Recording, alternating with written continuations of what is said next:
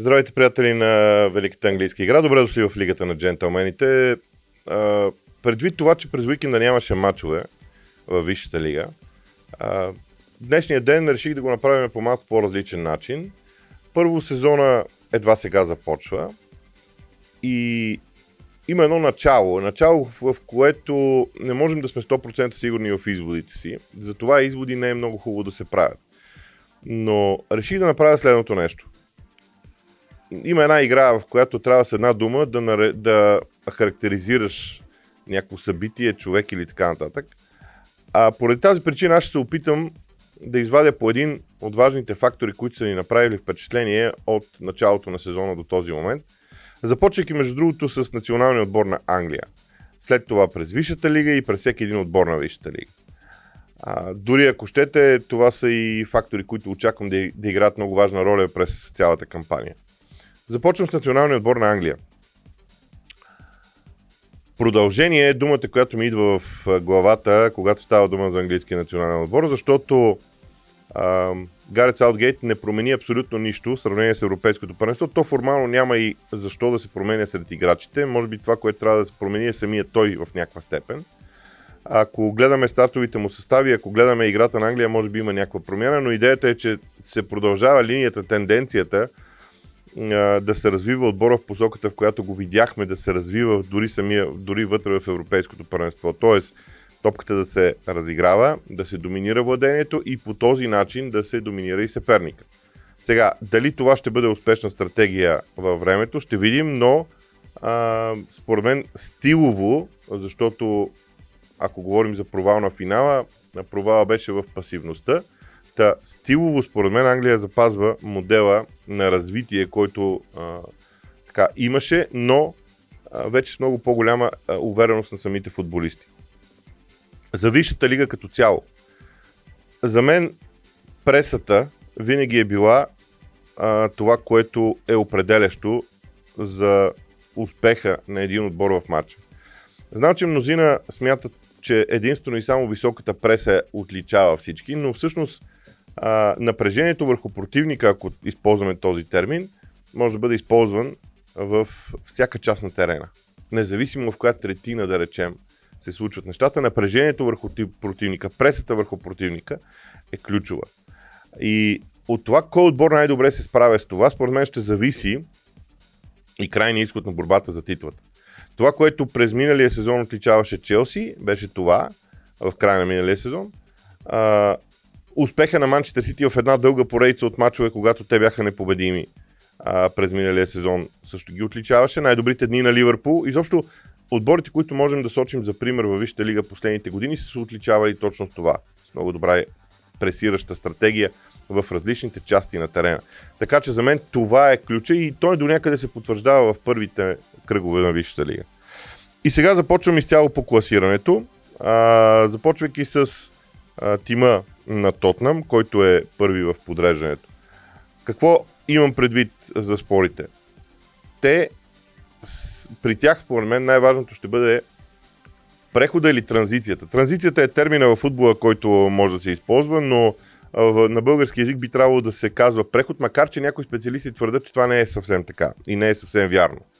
А, че има, едно, има а, че преход и транзиция са едно и също нещо.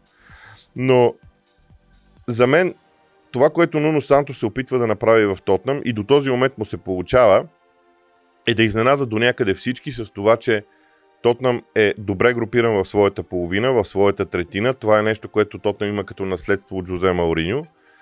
И въпрос е по какъв начин се осъществява транзицията. Това бе нещо, което при Жозе Мауриньо не се получи много добре. И втория елемент, нещо за което също ще говорим във времето, транзицията има подкатегории.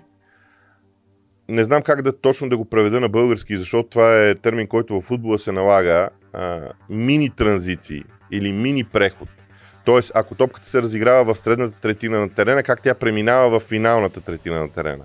От третината на изграждане на атаката към третина на завършване на атаката. Тази транзиция също е много важна и, и до този момент Тотнам се справя по един великолепен начин с нея, като Трябва да отличим Нуно Санто с това, че той успява да направи и другия преход от предишния Тотнам, от това, което играчите са научени към настоящия. Продължаваме нататък с а, а, отборите. West Ham United. На второ място към момента. А, чуковете. Там е много интересно как централният нападател се оказва ключовата роля. Защото миналия сезон ние виждахме Уест Хем да се защитава добре, виждахме Уест Хем да се справя чудесно в много отношения, но сякаш им липсваше централния нападател. Но работата на Девид Мойс а, направи така, че тази фигура на централния нападател не само да я има в Уест Хем, но тя да работи по прекрасен начин. И това за мен, това при мен е най, за мен е най-впечатляващото в Чуко. Те за това имат тази успеваемост, защото в един момент станаха много опасни и в нападение. Винаги са били стабилни в отбрана, много м- така подредени в средната част на игрището, но винаги сме оставали с впечатлението, че Уест сякаш няма добра атака. Сега не е така. И, и това, между другото, много ясно, много ясно се вижда в техните резултати. Уест има 10 отбелязани гола, точно толкова колкото има и Манчестър Сити за 3 кръга. без да съм, да, нито един друг отбор няма 10 гола, което е важно. Атаката на Уест Хем.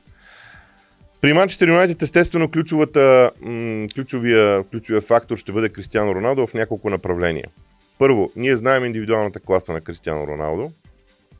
Никой няма отрича.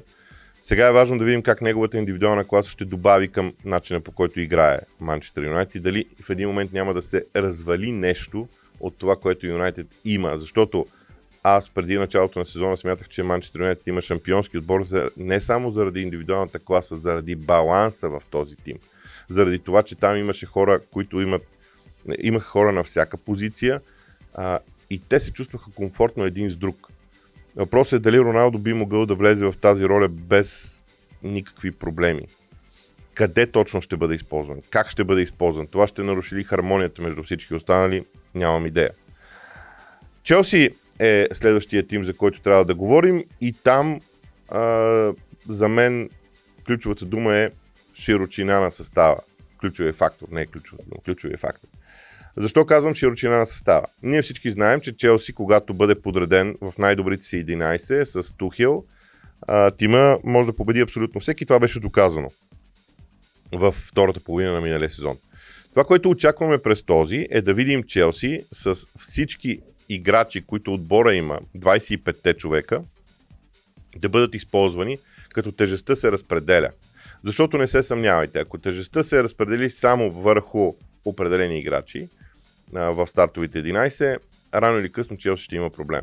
Силата на този отбор би могла да дойде от, от там и това се очаква от широчината, защото те имат достатъчно много играчи на всяка една позиция, включително и на позицията централен нападател вече, така че да няма умора, да се дозират определени матчове, да се избере в кой матч с каква стратегия ще играеш. Така че широчината на състава и начинът на използване на тази широчина на състава са нещо, което поне аз очаквам с огромно нетърпение да видя този сезон. И това, което поне до тук се вижда от а, работата на Тухи в първите три кръга е насочено според мен в тази посока. Ливърпул. Завръщането на всички контузени играчи е и интегрирането им обратно в състава би следвало да е най-важният фактор за тима. Защото ако всички влязат и се върнат в тима така както Ван Дайк се върна в отбора, всичко ще бъде наред, защото Ливърпул освен това в този, в този кризисен минал сезон разшири тима си. Един играч като Харви Барнс, например, е, е добавка. То е, то е нещо различно за състава. А, и ясно е, че Клоп работи в тези полузащитни трима, или всъщност тя е една позиция свободна в полузащитната линия, защото според мен Хендерсън и Фабинио са другите категорични титуляри в най-важните матчове. Клоп работи върху тази допълнителна позиция в средната тройка, за да добави там класа, да добави оттам опасност към противниковата врата. А, но за мен завръщането на контузените играчи и завъртането на колелото в Ливърпул в онова физическо състояние на футболистите, което ние гледахме в шампионския им сезон е важно. Мнозина твърдят, че това, това, за да се достигне това ниво на, на, на физическо състояние на играчите на Ливърпул е нужна календарна година. Дали е така, не знам, но така изглежда. и, и нещата започват да придобиват смисъл, ако наистина Ливърпул през ноември стигне до това ниво, до което беше, тази теория ще се потвърди. Продължаваме нататък. Евертън с Рафаел Бенитес. ами тук думата е Рафаел, тук ключовия фактор е самия Рафаел Бенитес. Историята на треньорската кариера на Рафаел Бенитес показва, че той е майстор на това да създава състави. Майстор е на това да бъде гъвкав в хода на самия матч, като стратегия. Това, което винаги съм се питал е дали Рафаел Бенитес е достатъчно гъвкав в, рамката, в рамките на поредица от матчове да измисли и да използва различни стратегии на игра, така че отбора му да е максимално подготвен срещу всеки един съперник. За момента Евертън впечатлява. Не се, съмня, не, не се съмнявам в това. За момента Евертън, според мен, е новината на, на Висшата лига, въпреки прогреса на Уест А, защото в Евертън в момента се виждат най-добрите черти от това, което беше Ливърпул в най-силните години на Рафа Бените с тима. И от това дали Евертън ще запази добрата си игра в защита, защото карамелите към момента имат три допуснати гола и в същото по време, време вкарват над два средно на матч. Това е нещо, което е важно за отборите на Бенитес. Той постепенно, според мен, би могъл да направи състава си и по-добър в защита и по-добър в атака, но индивидуалната класа на играчите на Евертън не предполага да се играе по един и същи начин във всеки един матч. И това е вече отговорност на Бенитес. Дали той ще направи е най-интересното нещо без никакво съмнение.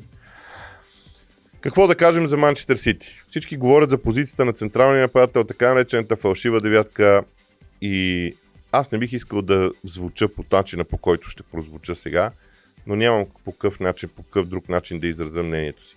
Това са глупости. Знаете ли, Манчестър Сити си играе с класически централен нападател. Това, че този централен нападател не е 1,90 м, не е проблем на Манчестър Сити, проблем е на анализаторите. Защото вижте, много е важно човека, който е застанал на върха на атаката, какво точно прави. Като какъв играе. А според мен Манчестър Сити в момента си играе с класически централен нападател. И десетте гола, вкарани между другото в два домакински матча срещу отборите, които са на дъното в класирането, не са аргумента за това, което ще кажа. Манчестър Сити си играе с централен нападател. Чист централен нападател в моите очи. Като функция на терена. Дали това ще е успешно е съвсем отделна тема. Но Ман Сити има централен нападател. И именно тази тема ще бъде следвана през годините. Доколко този централен нападател, който използват, всъщност ще бъде успешен. Че го има, има го. Дали ще бъде успешен, това е въпроса, а не дали някаква фалшива и така нататък, скрита девятка ще бъде използвана и, и така нататък. Между другото, а, хайде ще стигне и до там. А, Брайтън е следващата тема. А, прогреса на Брайтън е много а, любопитен, но знаете ли, когато, понеже има много фактори, които а, следя като показатели аналитични, не статистически, а, трябва да различаваме двете неща. Статистическите показатели са количествените, ана, количествените а, така, измерители на дадена игра. Качествените измерители, аз поне смятам, че те са аналитични показатели. Когато говорим за подаванията, за изграждането на атаките в Висшата лига, Брайтън отстъпва единствено на Манчестър Сити ако някой отбор може да прилича на Манчестър Сити като стил на игра, аналитичните показатели твърдят, че това е Брайтън. Тоест, аз спокойно мога да нарека Брайтън малкия Ман Сити, образно казано. А, защото те играят така. И от това как Брайтън ще се развие зависи страшно много. Страшно много. А, защото това може да докаже, че стила на Манчестър Сити може да бъде успешен и без топ футболистите, които гражданите в момента имат. Лестър Сити е следващия фактор, а, следващия отбор. Там обаче центъра на защитата е ключовия фактор поне до този момент. За мен Лестър Сити трябва да намери много бързо начина по който да стабилизира центъра на защитата. Контузиите са много тежък проблем за лисиците. Всички го разбираме а, и го знаем, но това не може да продължава а, вечно. защото това, че Лестър спечели два пъти, не означава, че е решен този въпрос. А, аз съм убеден, че в клуба много ясно съзнават това и то се вижда по действията им, но понякога да осъзнаеш къде е проблема не означава, че можеш да го решиш веднага, защото понякога просто става дума за класа на индивидуалните футболисти. И контузиите не помагат в това отношение. Така че, за да бъде Лестър успешен, центъра на защитата трябва да бъде категорично оправен, без абсолютно никакво съмнение. Брентфорд.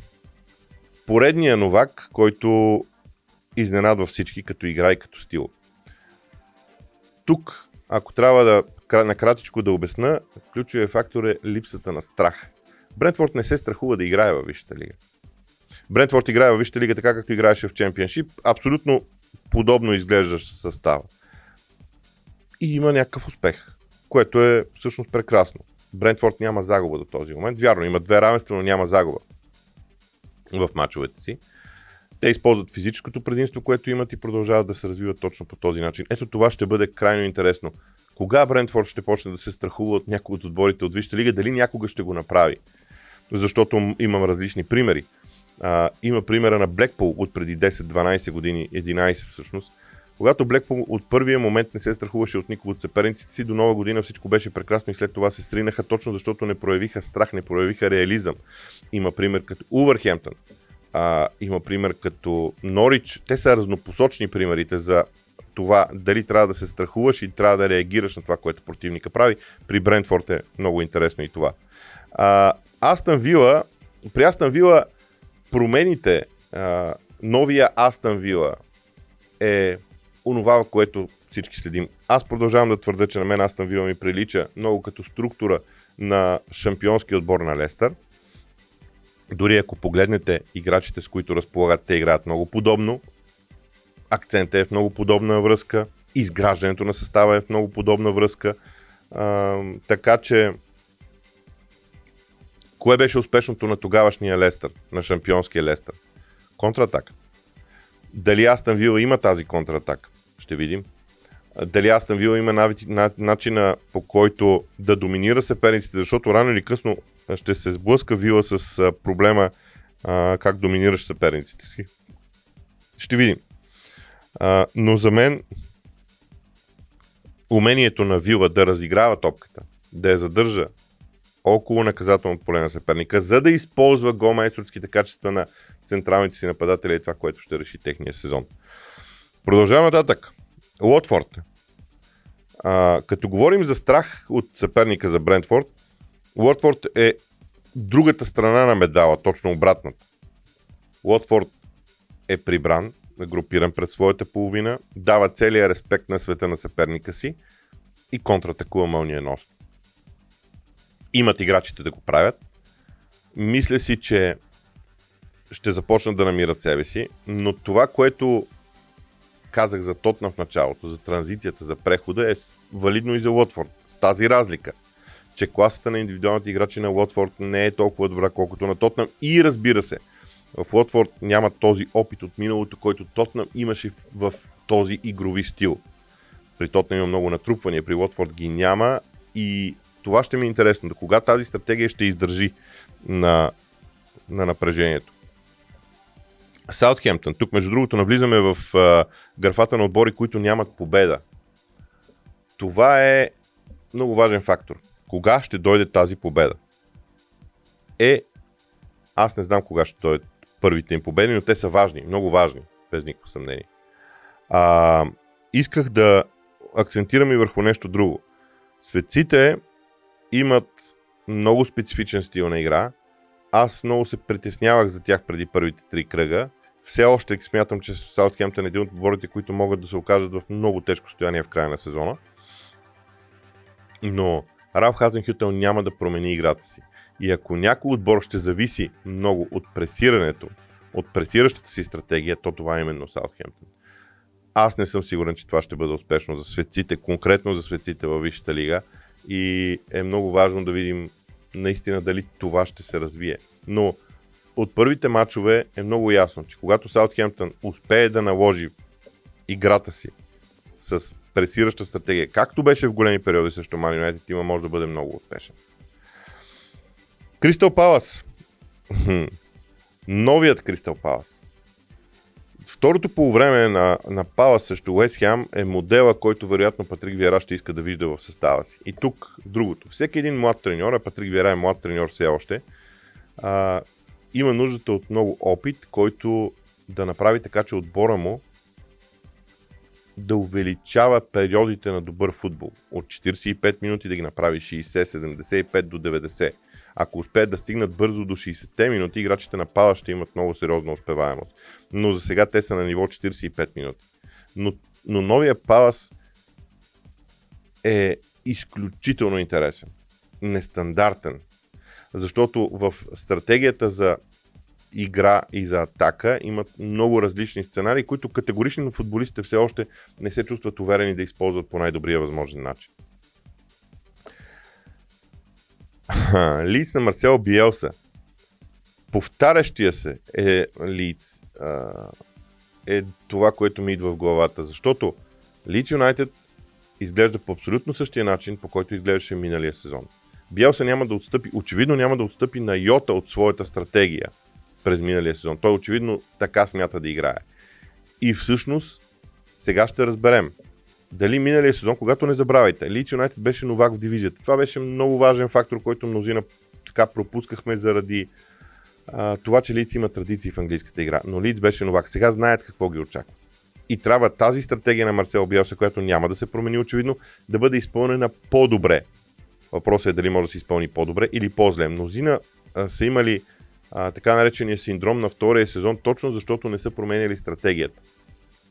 Когато не промениш стратегията, трябва да си ужасно силен, че, отборите, че играчите ти ще се представят много по-силно от това, което са били, защото иначе вижте лигата наказва. И това е нещо, което сега наблюдаваме в, в Leeds United. Ще могат ли да играят много по-силно играчите им от това, което беше миналия сезон, защото стратегията, категоричен съм, няма да се промени. Бърли.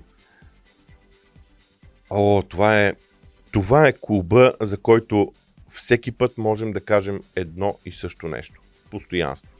Те са отбора, който преди две години, преди три години играеше по един начин, преди две години играеше по същия начин, миналия сезон играеше по същия начин и сега ще играят по същия начин.